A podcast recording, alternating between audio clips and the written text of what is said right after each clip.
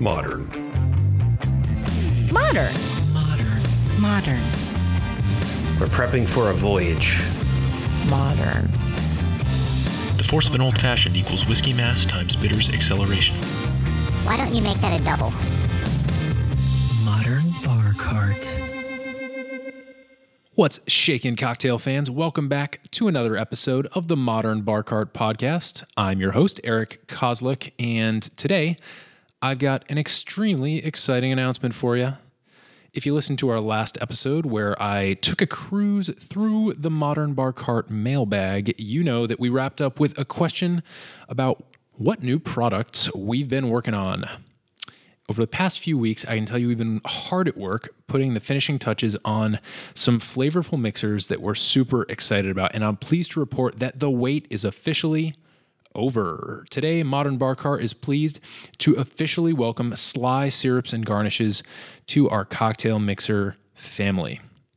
We're launching with three product flavors here Simple by Sly, which is a really high quality organic simple syrup. Ginger by Sly, which is a fresh ginger syrup that's great for mules, bucks, and other cocktail spin offs. And Hot by Sly, which is a cinnamon chili syrup that will warm you from the inside out. Like Embitterment Bitters, Sly syrups are certified USDA organic, which means that they're produced, one, in a certified organic facility, and that two, the ingredients we use to make these syrups can be traced back to organic certified producers and handlers. So there's kind of a chain of custody involved that allows us to know exactly who's handling the ingredients and how they're treating them, all the way up to us. And you know that we always treat our ingredients with the most care so that when you pick them up off the shelf, you can have confidence that you're getting really high quality stuff. To that end, we got to throw a huge shout out to our partners here in Washington, D.C., Union Kitchen, who do a fantastic job maintaining their facility to organic standards so that we at Modern Bar Cart can focus on the quality and cost effectiveness of our products. So, definitely thank you, thank you, thank you to our partners at Union Kitchen. And if you want to check out some snazzy pictures of our Sly Syrups product line, follow us on Instagram at Modern Bar Cart or like us on Facebook. We'll be releasing some product shots over the next few days, and we hope to have those syrups up on e commerce very soon so that you can have them shipped right to your door. Moving on to this week's featured cocktail, I'd like to introduce you to a friend of mine called the Corpse Reviver Numero Dos, Corpse Reviver number two.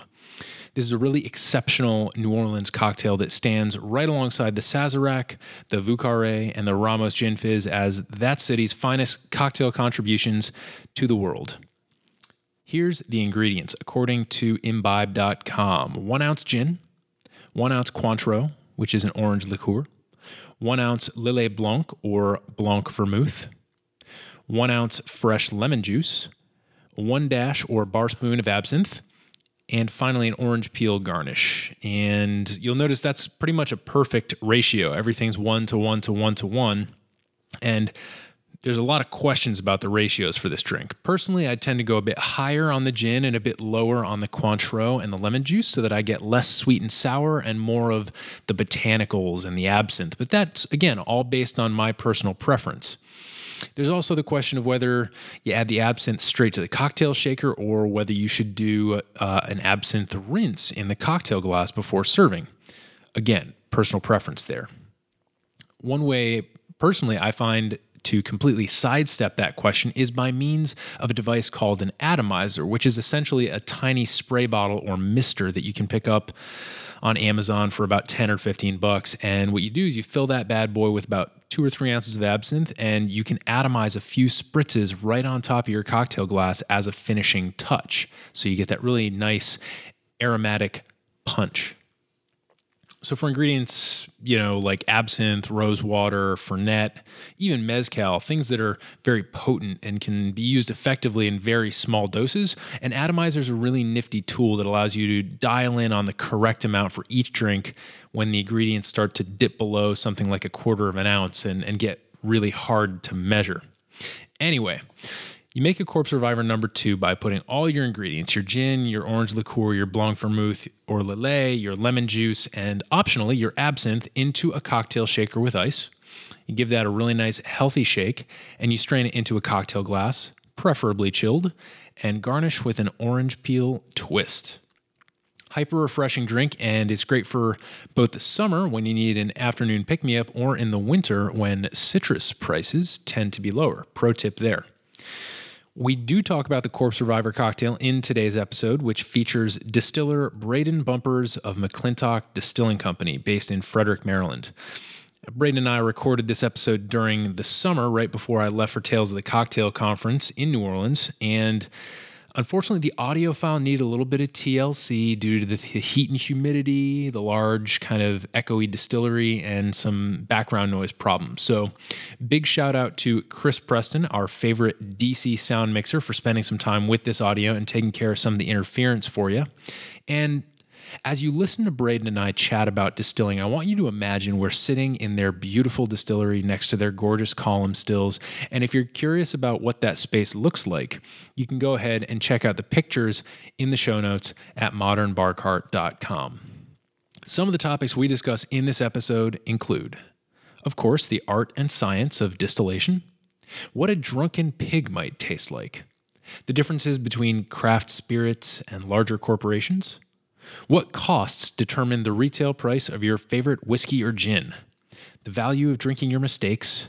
What cocktail Mark Twain would drink on a Mississippi River paddleboat? And much, much more. Braeden and McClintock Distilling Company are one of the reasons why Frederick is one of my favorite spots to visit in Maryland, whether on business or pleasure, and I'm sure you'll understand why after listening to our conversation. Enjoy, folks. Hey, everybody. I am sitting here in Frederick, Maryland at McClintock Distilling with Braeden Bumpers. Braeden, thanks for uh, joining me for the podcast today. Thanks for having me on. So, we are here to talk about a bunch of stuff. Uh, we're here to talk about craft distilling, what distillation is. We're here to talk about McClintock and your project, especially. Um, but can you basically just give us the overview of who you are and what you do? Sure. So, my name is Braeden Bumpers. I'm one of the head distillers and owners here at McClintock Distilling. Um, we're a small craft operation out of downtown Frederick, and uh, there's only two of us right now. So, I do a little bit of everything, um, but I distill the uh, gin and vodka here at the distillery. Awesome. Um, so, how long have you been doing this gig? So Tyler and I started this company about six years ago. Was when the idea was born. We uh, had a background in brewing, but distilling was always our passion. So what we did is we uh, spent about three or four years um, fundraising, kind of fleshing out the idea of the distillery, playing around with recipes on a small batch. Um, we apprenticed at a distillery up in Chicago called Koval Distilling. Oh, neat. Yeah. Um, yeah, which they have a great, great bourbon, some other great stuff. And um, once we kind of got all of that together, uh, we finally found a building that would fit us. We have a beautiful 105 year old historic building down here, um, which took us about 17 months to renovate, and we finally got open in December of this past year. It, it looks really, really good. A lot of exposed brick, a lot of wood, um, and a lot of windows, so you can just kind of look in and see all of the uh, the distillation magic going on. Yes, that's awesome. So I was kind of scratching my head there for a second because you, you said we started experimenting with small batches, and I was like, wait a minute, isn't home distillation illegal? And then you know you clarified with uh, your your kind of externship or apprenticeship yes. with Koval. Can you talk a little bit more about uh, what it was like to go out there as somebody who um, you know kind of like as a novice and and uh, apprentice at one of these major distillers? Sure. So we we were there for a little while, um, and a lot of the stuff that we thought we had a pretty good handle on, like the uh, mash mashing and the fermentation, which is what we had been doing for a long time. It was just, it was very helpful to kind of go through and see this stuff on a large platform to see, you know, uh, some of the other challenges of doing these larger batches. Um, and then the distillation was something that was very fortunate to, um, to work with them at. They have a great, uh, great product. So they kind of walked us through some good techniques that they use. Um, and uh, we were able to work with some Coda stills, which is what we use here. Um, so they are Austrian, so we learned the whole thing in the metric system, and we've stayed on that now here, which is a lot of fun. Yeah. So do other distillers use the the royal or standard measures? It depends. Um, from our standpoint, it makes a lot more sense to do things in Celsius and liters um, from a production standpoint. But you know, some people just it makes a lot of sense in Fahrenheit, and that's what they want to stick yeah, to. that's really interesting. The thing that the thing that always um, frus- frustrates me whenever I'm trying to make large format cocktails is Mm-hmm. that the bottles themselves come in milliliters, so 750 milliliters That is a bottle, sense. and then all cocktail recipes pretty much are in ounces.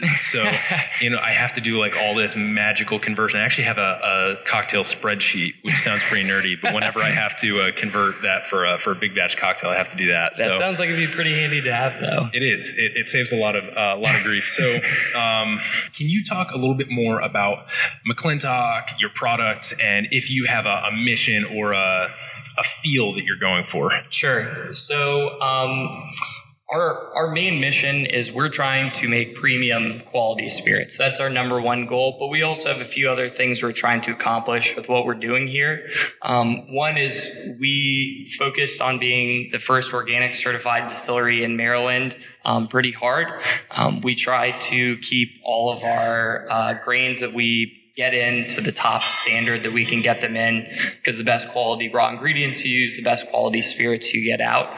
Um, and the organic certification was important for us to kind of spur local growth of organic farms, start getting some local grains in here. Um, and we also uh, are also trying to do everything we can to be as sustainable as possible. So we designed our own cooling system here, try and keep our wastewater to a minimum, all of our spent mash um, that we produce uh, rather than dumping it down the drain. We give it as pig feed to a local farmer. Um, and this weekend is actually our big pig roast down here. Uh, so we get one pig out of every litter. Um, and in, in addition to that, we're also uh, 100% wind powered at this distillery. So we have a pretty big environmental commitment as well. That's awesome. I really like the uh, the the one pig out of every litter. That's, that's like a tithing tithing or giving a percentage of your Yeah, income it's to well, your. Well, you know, if you sell them the the the feed, you have to be an agriculture feed. You know, there's twenty thousand permits that go with that. So we just give it to him for free, and he gives us one pig out of every litter. It's a fair lo- trade. That is such a fair trade. Oh man. Uh, well, I'm excited. I'm actually going to be here for that barbecue, so I'm excited to see what a, a, a mash-fed pig tastes Yeah, like. it's good. Probably three percent alcohol when they get it. So very relaxed pig. I'm Oh. thinking good, nice, nice tender meat. Oh man, I'm so I'm stoked for that. So, all right. So you've dropped so far. Uh, a couple of distillation terms like mash, for example. Sure. Um, and one of the things I want to do here before we jump in too too far is I want to talk about your product, and then I want to give a, a brief overview of the distillation process. Sure. Because it's a little slightly different for different products, I imagine. So, yeah. can you give us a rundown of what you are cranking out right now? Sure. So we have a vodka, a gin, and a whiskey. We're a grain distillery at this point. We don't deal with any fruit, um, but I can kind of walk through the basics of distillation. Essentially, what you're doing is you're making something called a mash, which is essentially a beer. We grind in between 1,000 and 1,200 pounds of grain into about 1,600 liters of water. It's kind of like a porridge that we make. And then we add enzymes to break down those starches into sugars. Very similar to what a brewery does. We just use enzymes, whereas they would use malt. And then from that, we cool it down, we pitch in our yeast, and then we transfer it to a fermenter um, where, you know, it can take anywhere between two days and six weeks to ferment, depending on what product you're making. And uh, at that point, you essentially have, uh, chemically speaking, the same thing as a beer, although you would not want to drink most whiskey mashes. And then what we do that's different than most breweries is we take it one step further and we distill the alcohol out. So we pump our mash into our pot still and we heat up the mash between 76.7 degrees Celsius uh, and uh, keep it under 100 degrees Celsius. So we want to evaporate as much of the alcohol we, as we can without taking any of the water uh, with it. So we want as high purity alcohol as we can. Okay. So yeah, I'm trying not to get too too science heavy here. Uh, so once we have the vapor, we can refine it through a variety of ways and distill it at different proofs. And that's Um, the alcohol vapor. Yes, the alcohol vapor. And then uh, the final stage that every distillery does is a condenser, which you cool that vapor back down into a liquid and you collect it. And then from there, you can do a variety of different things to it to make a variety of different products. So does alcohol evaporate at a lower point than water? Yes, yes. Okay. So that's why we're keeping it lower than the boiling point of water, is because we want to target all of that alcohol. But water and alcohol have a kind of special relationship in which you can never take all the alcohol out of the water once they've been blended, and you can never take all of the water out of the alcohol. Okay, gotcha. Yes. Okay, interesting. Um, so it looks like just taking a glance back behind us here, it looks like you have a couple different types of stills. Uh, yes. So we have a th- we have a hybrid still, which is a little bit different. Um, so what a lot of people have in their mind is something called a pot still, which is uh, what you see in the old like Irish and Scotch distilleries. Is just a big copper vessel um, that you heat up the mash and you just basically put it right into the condenser and collect it. What we have in between that and our condenser is something called a reflux column, um, which is the big copper column in the middle. It's got a bunch of plates on it that we can turn on or off.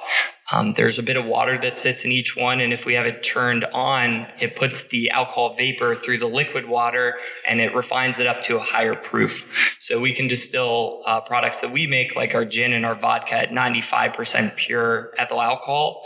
Um, we like to keep those really clean and pure because they're neutral spirits. Um, but if we were doing whiskey, we would only turn on one or two of those plates and distill ours around 80% alcohol, which is still fairly clean um, for a whiskey. Gotcha. Gotcha. Sounds like I mean, it sounds like the more you know, that just the deeper down the rabbit hole you go with the science. How how long did it take you to to learn all the science and just the? I I, I guess it's it's a a precision and process oriented mindset, right? Yeah, it, it certainly is. It's it's kind of you get both sides of it. Distilling at its core is a fairly simple process. You basically just heating up and then cooling down alcohol vapor. But when you get into a lot more of the subtleties like making cuts and you know pH and what kind of like slow distillation methods you want to do, that's when you get into a little bit more knowledge. And there is so much stuff that's out there. Um, there's always something more that you can learn about distillation technique and engineering and all of that. Cool. So uh, pH, just to just to define a couple terms you drop. pH refers to how how much acidity or how little acidity, I guess, uh, whether Correct. something's more acidic or more basic. Correct. And what does that affect? That affects the taste. So that's one of those subtle things. Um, we measure the pH. We don't do any adjustments for it unless it's outside of the bounds, in which case there's probably an infection or something else that we need to deal with.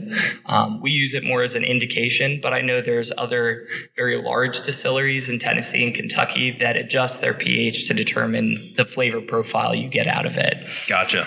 And the other thing that you mentioned, I'm blanking on it, uh, cuts. So Yes.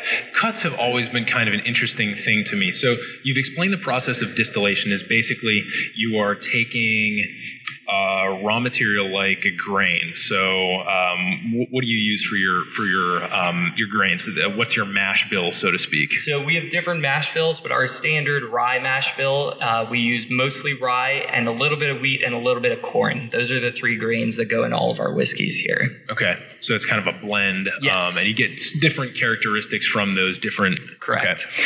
So you put these things, you make your your porridge, you make your beer essentially, Mm-hmm. and then you run it through the still. So really, distillation is kind of like the last third of this process. Correct. Yeah. Um, so this is where the cuts come in, right? right. All right. So can you explain? I think cuts are actually fairly simple, and I really like I like what they're designed to do. Sure. So can you explain that? Sure. So every distillation has three parts that come out um, separately as we're dis- distilling it. The first spirit that comes out of a distillation is called the heads. The heads have a lot of volatile chemicals in there. They have things like acetyl alcohol and acetone, methanol, um, which are natural byproducts of the fermentation process, but they're so volatile, they have a lower boiling point. So they're the stuff that comes out first. So we try and build that up and then take all of that out at once. The heads taste really bad. Uh, that's the like nail polish remover uh, taste you get in the acetyl alcohol and acetone. So we take probably the first 10 or 15% of every distillation run is made up of heads. We save our heads here and we use them for cleaning, um, but we don't put any of that back into the product. So I like to use uh, moonshine blindness. If you ever heard of that, people who drink the backwoods moonshine and the head, if you drink straight heads, it's really bad for you. So Yeah. that's what causes that. And so another another one of those reasons, besides the insane fire hazard, Yeah. uh, that, that we're not allowed to uh, have stills in our home. Yes, whereas home brewing is is is fine, but home distillation is a completely You're real dangerous there for sure. right. Um, so after the heads come out, the next part is called the hearts. Um, we test that for alcohol content, for flavor profile, and for character. And if it checks all the boxes, we'll switch from heads to hearts. And the hearts is what you collect for the final spirit. So we collect probably the next 50 to 60% of the distillation in hearts. Um, and we just blend that down and either barrel it or bottle it right there. And then the last part that comes out is called the tails. And that's as we're getting close to the end of the cook. We're increasing that temperature. We're getting closer to the boiling point of alcohol. And a lot of the heavier oils, essential oils that are found in the grains will come over, give it kind of like a grainy, grassy taste, which is not the flavor that you want in your whiskeys. But we do collect all of our tails and we actually redistill them because there is still a lot of really good alcohol, a lot of good character trapped in those tails. So uh, we we make full use of everything that we put out here. Um, I know there's some other distilleries that do some pretty creative things with their heads and tails as well. So um, in terms of as an industry, most craft guys really put everything to use, which is pretty cool.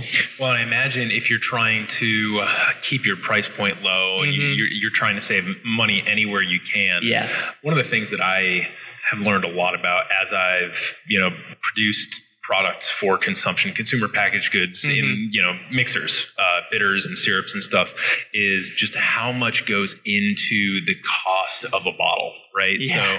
So, a couple of the things I want to accomplish here is you know we've talked about the process of distillation, and it's I think personally like the best way to, to learn is to actually come and do a tour of a distillery, right? So that you, you've given like a really good uh, basic uh, overview of what it's like. But I, I feel like, especially if anybody's in the DC or Maryland area, they should come on down to McClintock and actually take a tour, right? So when are you guys open for tours? Uh, we're open Thursdays and Fridays from 4 to 8, um, and we're open Saturdays from noon to 8 and Sundays from noon to 6. Cool. Um, and tours are always free at the distillery. So our goal is to educate the consumers as much as possible here about good spirits. Yeah, so that's great. So definitely, uh, for those of you listening in the Mid Atlantic area, there's probably a pretty substantial percentage of you, at least at this point.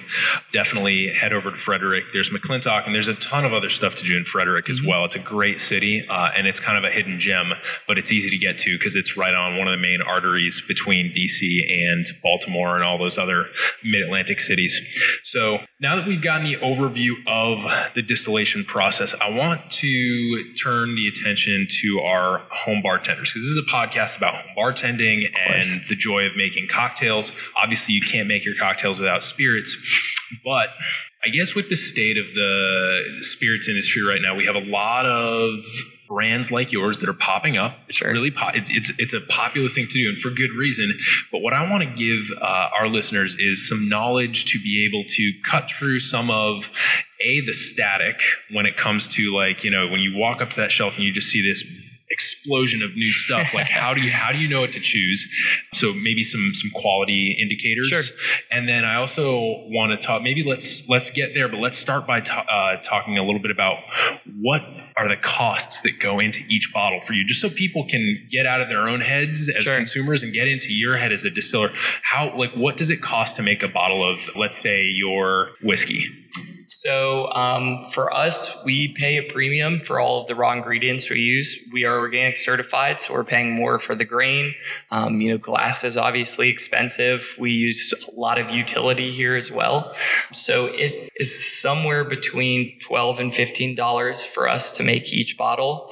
And uh, so we have to sell it. We try and keep our price points as low as possible. But I know when consumers go into the store and you see, you know, a bottle of Jack Daniels that's on the shelf, and then you have all these great craft products, you know, you we have to pay a premium for for a, a premium product. We can't produce on the scale that some of these bigger distilleries can. Um, so it's definitely for for anybody looking at, at craft spirits, you, you pay for the quality you get out for sure. Yeah, well, and so I mean, you know, just to, to get a little bit more granular, you got your grain, right? So you Yep. your your base grain shipment and organic cost more. I, I've I found that as well. Yeah, Just- you know how that goes. Um, so you got your organic grains. You've got the cost of putting the you know the lights on. Like electri- electricity here is not just light. It's not just air conditioning. It's you know you're running these stills. Are those on Sure. electric or gas? So um, our stills, all of our agitators and motors run on electricity. We have lighting in most of those to make sure that it's mashing or distilling correctly. And then all of our heating costs, uh, we have a 1.25 million BTU boiler um, that we're paying natural gas to heat all those on. We also pay for the enzymes that we put in, the proprietary yeast strain, which is shockingly expensive. um, we're more than we were we were hoping to spend.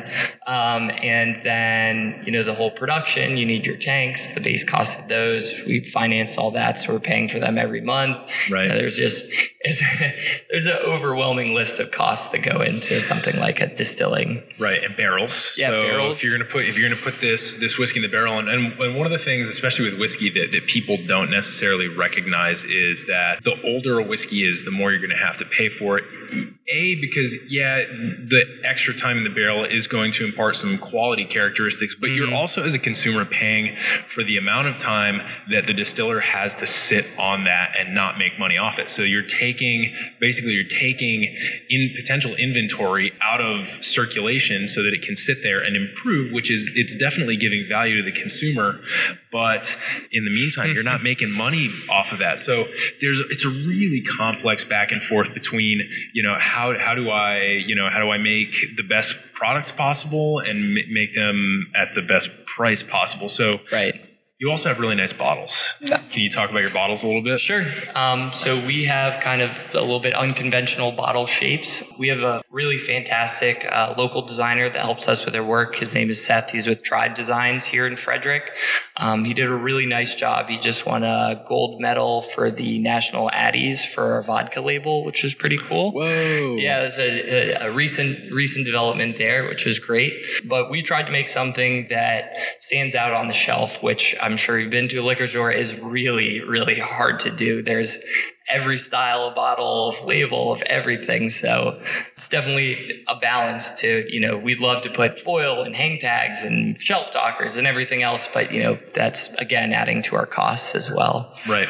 So, so we've talked about the the costs of craft. So that so Sure. now so now um, you know our listeners are a little bit more informed about exactly what goes into a bottle of spirits. What's the value of craft? So maybe maybe as a consumer right now, I'd be like a little bit more understanding of the fact that craft spirits are more expensive on on the whole than than others. But that certainly doesn't mean I'm going to go out of my way to buy them necessarily. So what's the value? So I think the biggest difference that you get with craft products versus the large products that are out there is the ingenuity and the difference in flavor you get. These are people who this is their passion. This is something pretty much every distiller that I've met, this is something they love to do. This is something they've been working on for a long time and they really work hard to create something that's different, that's special, that means something to them. You know, those produced by somebody in their own two hands. Um, whereas a lot of the big guys, you know, I think craft distilling is a little bit different than craft brewing, and that some of the larger brands in craft distilling that have been around for a long time make some really good product. You know, Jack Daniels and Maker's Mark have been around for a long time because they have a really good product. But nobody in the Jack Daniels or Maker's Mark distillery has actually touched distill in probably 30 or 40 years. You know, it's all run by computers, it's really sterile. You get that, you know, quality control element to it, but it doesn't have the same level of passion and ingenuity that somebody has put into every bottle um, that you you get with you know not just our brands but most craft distilleries that are out there. Sure. So, so essentially, one way to look at it would be that when you go and pick up a bottle of your gin on the shelf, you've you probably handled that bottle yourself, right? Yes, yeah, and every one of our bottles is always hand signed and hand numbered by either Tyler or myself. Um, and yeah, it's not great. I, Oh, not my favorite night of the week, but uh, so, but it, it makes a it makes a big difference. Like one one additional bottle sale for us is a huge difference. It means a lot to our distillery, whereas one other, you know, Maker's Mark sale, you know, will make the stockholders of Maker's Mark, you know, go up a little one tick on their little marker. So it's it just it means a lot more to help support these craft local guys, um, in addition to you know the the cool products that are out there. Right. And I think that's something that a lot of people can really get behind. Yeah. Right. So if you're the sort of person who is uh, starting to get into home bartending, you're listening to this podcast, you're trying to learn a little bit more about it.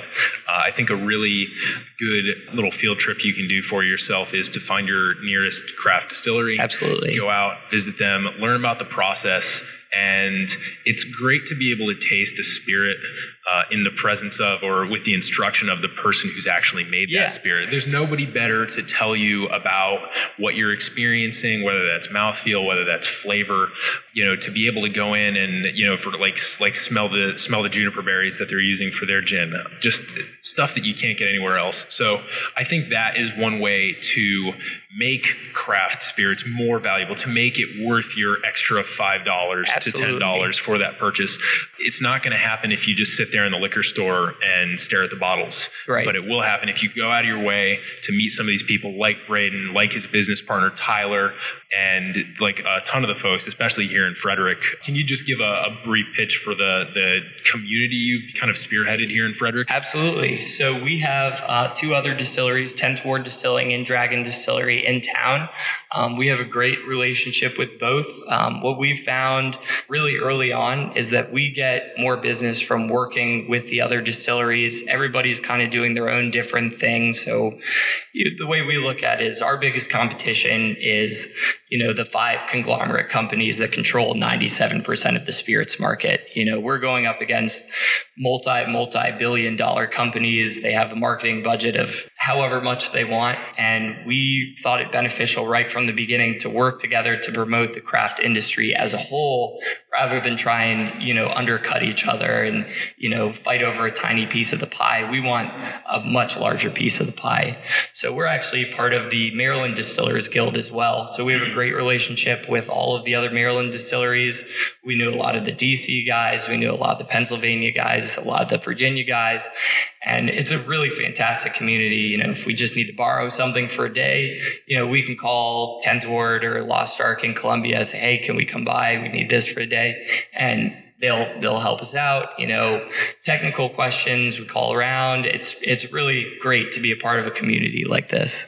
Yeah, I've done one event here, and one of the things that I really like is, you know, as opposed to certain events that I've done perhaps in DC, uh, you know, or other places, here in Frederick, it really does feel like there's a, a real community celebration of the spirits that are going on. So um, I, I- I think that you guys really have something special, particularly here in Frederick, and, and I have a feeling that uh, for folks who are from other parts of the country or even other parts of the world, there you're, you're going to be able to find something fairly close to you that, that has uh, its own unique sense of community. So Absolutely. definitely go out to to try and experience that for yourself.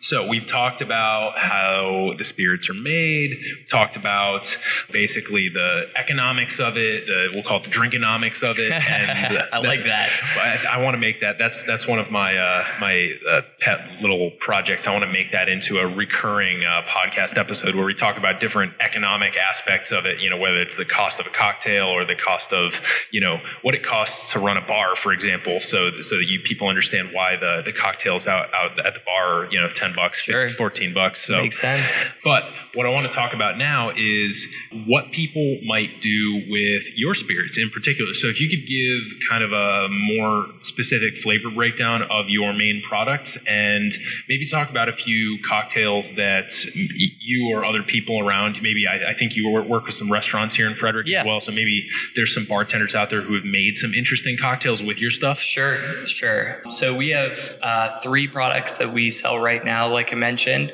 Um, the first is our Epiphany vodka. Um, it's a wheat based vodka, so you get a really nice, mellow taste to it. It's got that buttery, creamy mouth to it that I, I really like in a vodka. Um, and then we double distill it, so it's really clean, it's smooth, it's got a really really easy finish to it. And there's a, uh, a bunch of bartenders have picked that spirit up in particular because it's so mellow. You know, you can put it in pretty much anything, just a splash of orange juice and it just disappears away. There's a restaurant up the street called JoJo's that did a really cool cocktail with it. It's a, a strawberry banana cocktail with it's basically just vodka and then they put some strawberry banana mashed up in there mm. a little bit of mint um, and then some club soda. It's really simple really easy to make and it is delicious. It's, it's like really a vodka good. smash or yes, something like yes, that? there you go. Very cool. I uh, like uh-huh. the strawberry banana yeah. combo. Yeah it's really good. So our next product is our Maryland Heritage white whiskey. I know most people when they think of white whiskey think of the, the moonshine. Ours is distilled a little bit cleaner so you don't don't get that kind of moonshine burn to it. It's got a really clean finish. It's got a, we, we use a traditional Western Maryland mash bill. So it's got a lot of rye in it, which gives it that nice spicy, peppery base to it. And then we add a little bit of wheat and a little bit of corn to it to give it a hint of sweetness. Um, one thing we found, we actually uh, stone grind all of our grains here in house, which has preserved a lot more of the natural sugars because we're not heating it up like most distilleries with a hammer mill. So you get a good bit of sweetness, that natural grain kind of vanilla caramel sweetness come through with it. So with that peppery base and it tastes really good in some sweeter cocktails. So the tasting room here in Frederick did a really nice, like modified old fashioned, um, where they you just put a, a, little bit of simple syrup in there. They put a splash of mezcal, give it that smokiness to it, and it was phenomenal. I've had that one as well, which was great. And then our last spirit um, that we have right now is our Forager Gin. Um, it's our most popular spirit so far. It's made with 21 different botanicals. We make it a little bit different rather than soaking all of our botanicals, which is typical for gin production. Uh, we put all, we put them all in line in our system. We actually distill that alcohol vapor through the botanicals. So it's a lot lighter than your standard gin. It's got a lot of citrus right on the nose. It still has that juniper base to it, so you know it's a gin. We use some floral and savory elements. We have like uh, cardamom and fennel, hibiscus. Um, gives it a little bit of that that that uh, savoriness to it. And then we finish ours with cinnamon and anise, so it's got a really nice kind of spicy finish to it instead of that real dry juniper that you usually get with gin. Um, and my favorite cocktail I've had with that so far is the bartender Randy down at the wine kitchen has done a corpse reviver with it that was phenomenal. It's really good. That bit of absinthe played really nicely with the anise finish on the gin. Oh, I bet. Yeah, it was phenomenal. I love a corpse reviver. I'm going down to New Orleans soon, so i have had corpse revivers on the mind. I think I'm gonna. I, I, still have a little bit left at home, so I'm gonna have to go and try that. There you go. I I think uh, a couple other cocktails that I, I might throw in there especially for the white whiskey, I feel like a, depending on what vermouth you wanted to use with mm-hmm. it, that would really make a, like a really nice white Manhattan. Oh yeah, with the with the mash bill that you were describing with the high rye mash yes, bill. Yeah, uh, definitely a, a, good Manhattan candidate uh, if you're looking for a unique spin on that, or if you're a Manhattan person and you want to start branching out, why not just make a Manhattan with a slightly different spirit, right? uh, and then with the the Forager gin, I mean. Th- this is one of one of my favorite products on the market actually and it's why I, I love the guys at McClintock because they're not only are they really great guys but they make great stuff. So I got a, a, bottle of their batch one and it's definitely the best hands down the best batch one gin that I've ever tasted because I appreciate that well think, I mean think, you you know exactly how it goes right because you you put out you you you sunk all this money into it you put out this spirit and then not everybody is that concerned about it being the best version that it's going to be you mm-hmm. get it out to market, get some, you know, you also just want to get some customer feedback too. So it's not, yeah. a, you're not, you're not doing a villainous thing by putting maybe like a, a bit of a rough around the edges product out sure. there. You want to get feedback from people. But when I was expecting that sort of product yeah. and I got this really soft and refined gin that was not kicking down the door with juniper that was that had this really nice balance of floral and citrus and some of the other I guess oilier spices mm-hmm. like the like the anise and the clove and stuff like this, the cinnamon. That was that just kind of blew me away. So uh, definitely bravo on that. You've got a you've got a lifelong customer oh, here. Oh, thank you. So that is, I think, a really good encapsulation of who you are as a distiller, who what your company is, and I think you've you've done a, an excellent job of kind of pitching this as a place where people should definitely come and check out if they're in the Mid Atlantic. But I want to hit some real quick lightning round questions. All right, uh, get a little sense of personality. Uh, we just talked about some cocktails, but you know your spirits aside, what is your favorite cocktail? And if you can't uh, name a favorite cocktail of all time, then maybe something you've been more obsessed with recently. So we just talked about it, but the Corpse Reviver is my new favorite cocktail. Uh, we've been hitting them up very frequently to have those. Uh, I actually hadn't had one until they put theirs on the menu, and wow, it's just a lot of fun and one of those where you just need two, two of them. Yep. you don't need any more than that. It's got a lot of kick to it. It's that classic New Orleans, uh, New Orleans strong, strong cocktail. Yeah, thing. if you're gonna get a cocktail, you should get a New Orleans cocktail because yep. they are potent. So, can you explain for our listeners what a Corpse Reviver is? Sure. So it's um, two ounces of gin. You do an absinthe wash. Um, and then I think a, a Lillet is the traditional what you use to put in there. Um, and then they finish theirs with a smoky, uh, smoky wine. I can't remember, just a half ounce dash mm-hmm. to it, but I can't remember what the normal uh, the normal finish on that is. Gotcha. Yeah, there's there's uh, the Corpse Reviver is actually an entire family of cocktails. So there's the, the Corpse Reviver number one through whatever. Okay. Um, I think the most popular one is the Corpse Reviver number two, and that one I believe uses orange liqueur and Lillet. I think it's Lillet, mm-hmm. orange liqueur, gin, and the absinthe rinse. That's right. All those ingredients are really great for riffing on it, so it makes yeah. makes complete sense. Yeah, that so that's why they they replaced that uh, the orange. I think initially they made it with uh, Cointreau, and then they switched that out for this uh, kind of smoky, sweeter wine that they just put a dash in, which is not really nice. I like it.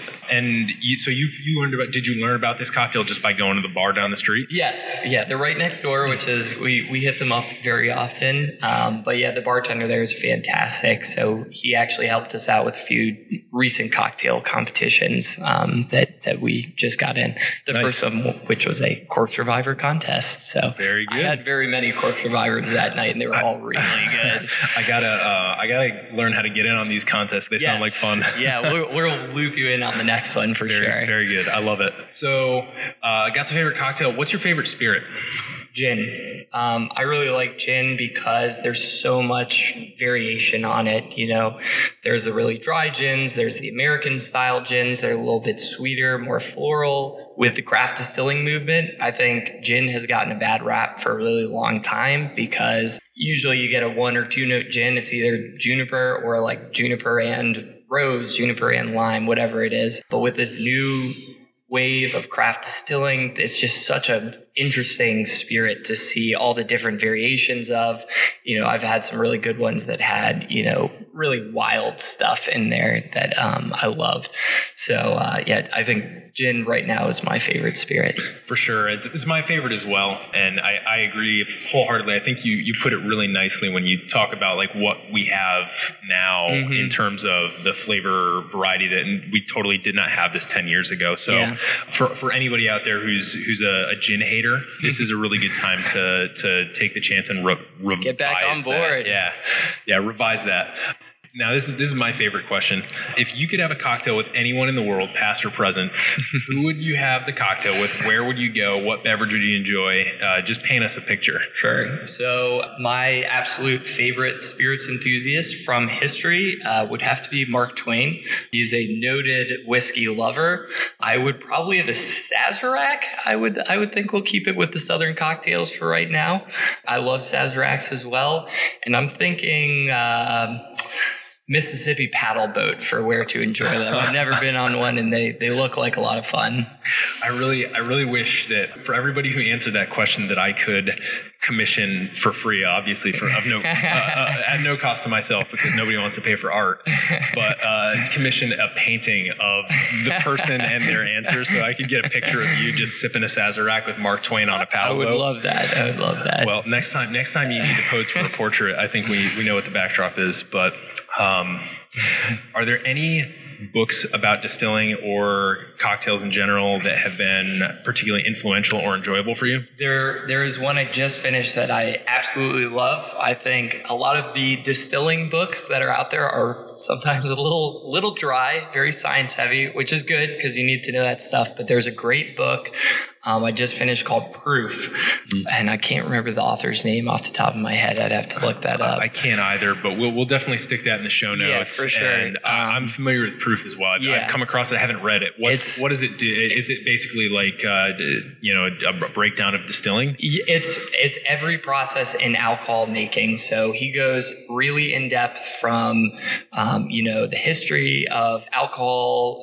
You know, yeast is a chapter, fermentation is a chapter. He goes deep on brewing, winemaking, distilling, barrel aging. You know, and then he goes into modern cocktails, kind of the resurgence of craft brewing and, and winemaking. I really like it because the way he writes it and all of the little tidbits of information he has, he really makes it fun. He puts it in context. You know, he's a lot of fun stories and interviews with really, you know, people that I admire a lot in the field.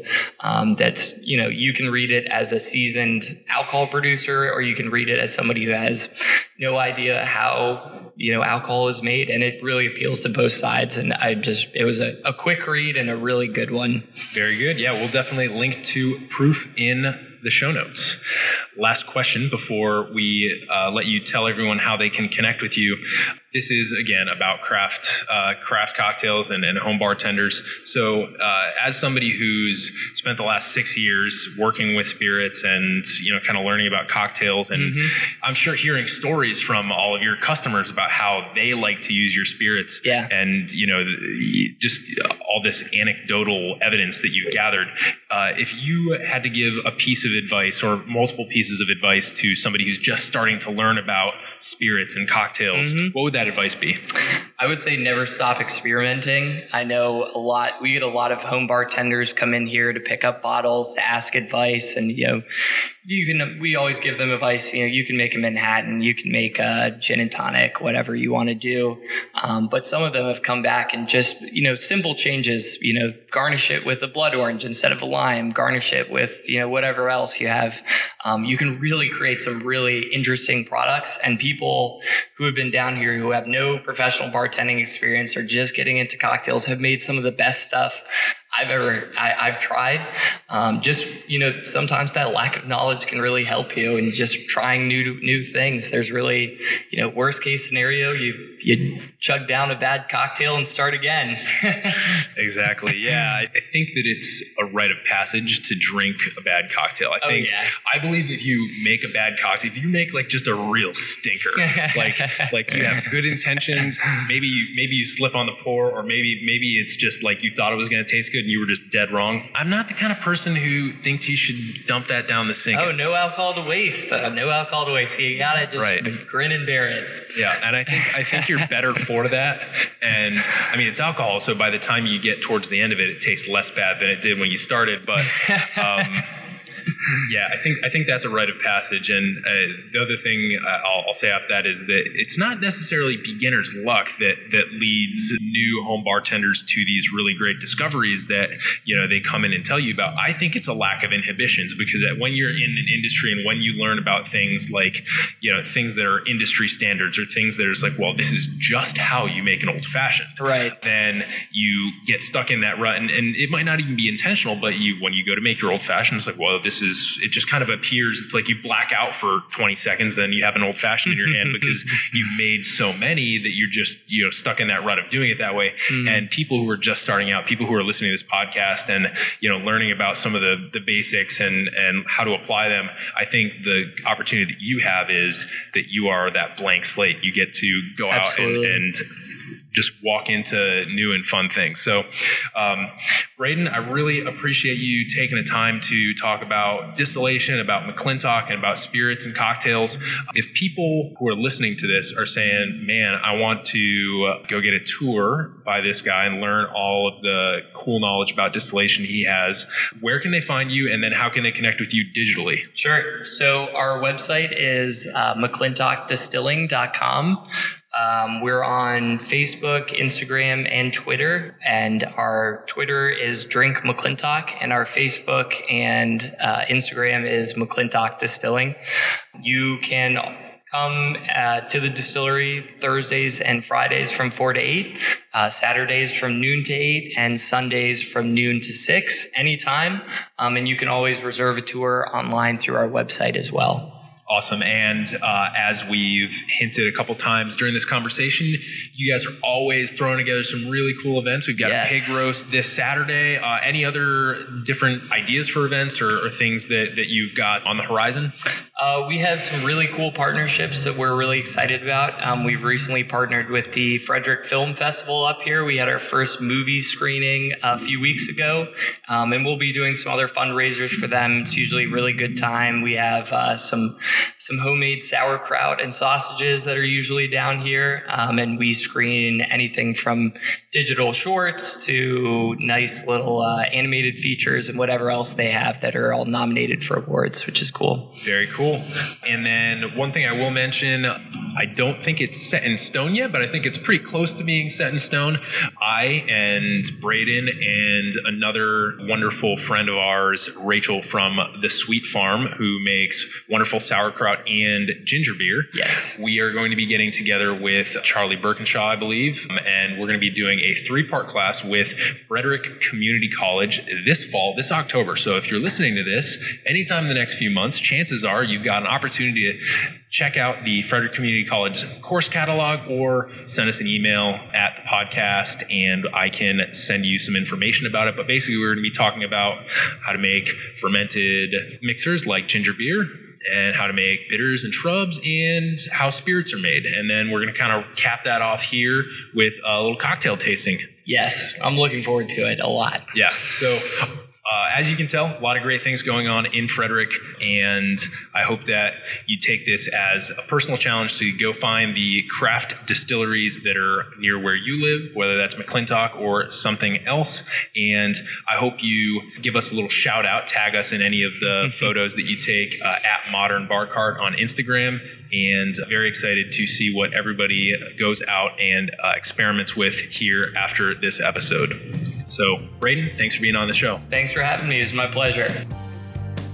Hey, everybody, thanks for listening. I just want to remind you that this episode might be over, but the journey and the discussion are just beginning. If you're excited about the content in this or any other episode, please tell us. Follow us on Instagram at Modern Bar Cart for recipes and great product tips, or stalk me personally at Quixologist. That's Q U I X ologist. You can also like us on Facebook by searching Modern Bar Cart, or hit us up directly via email by sending a note to podcast at modernbarcart.com.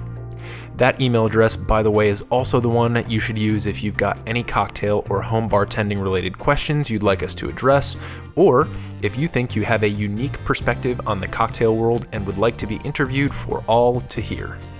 I'll see you next time, but until then, drink responsibly and experiment boldly.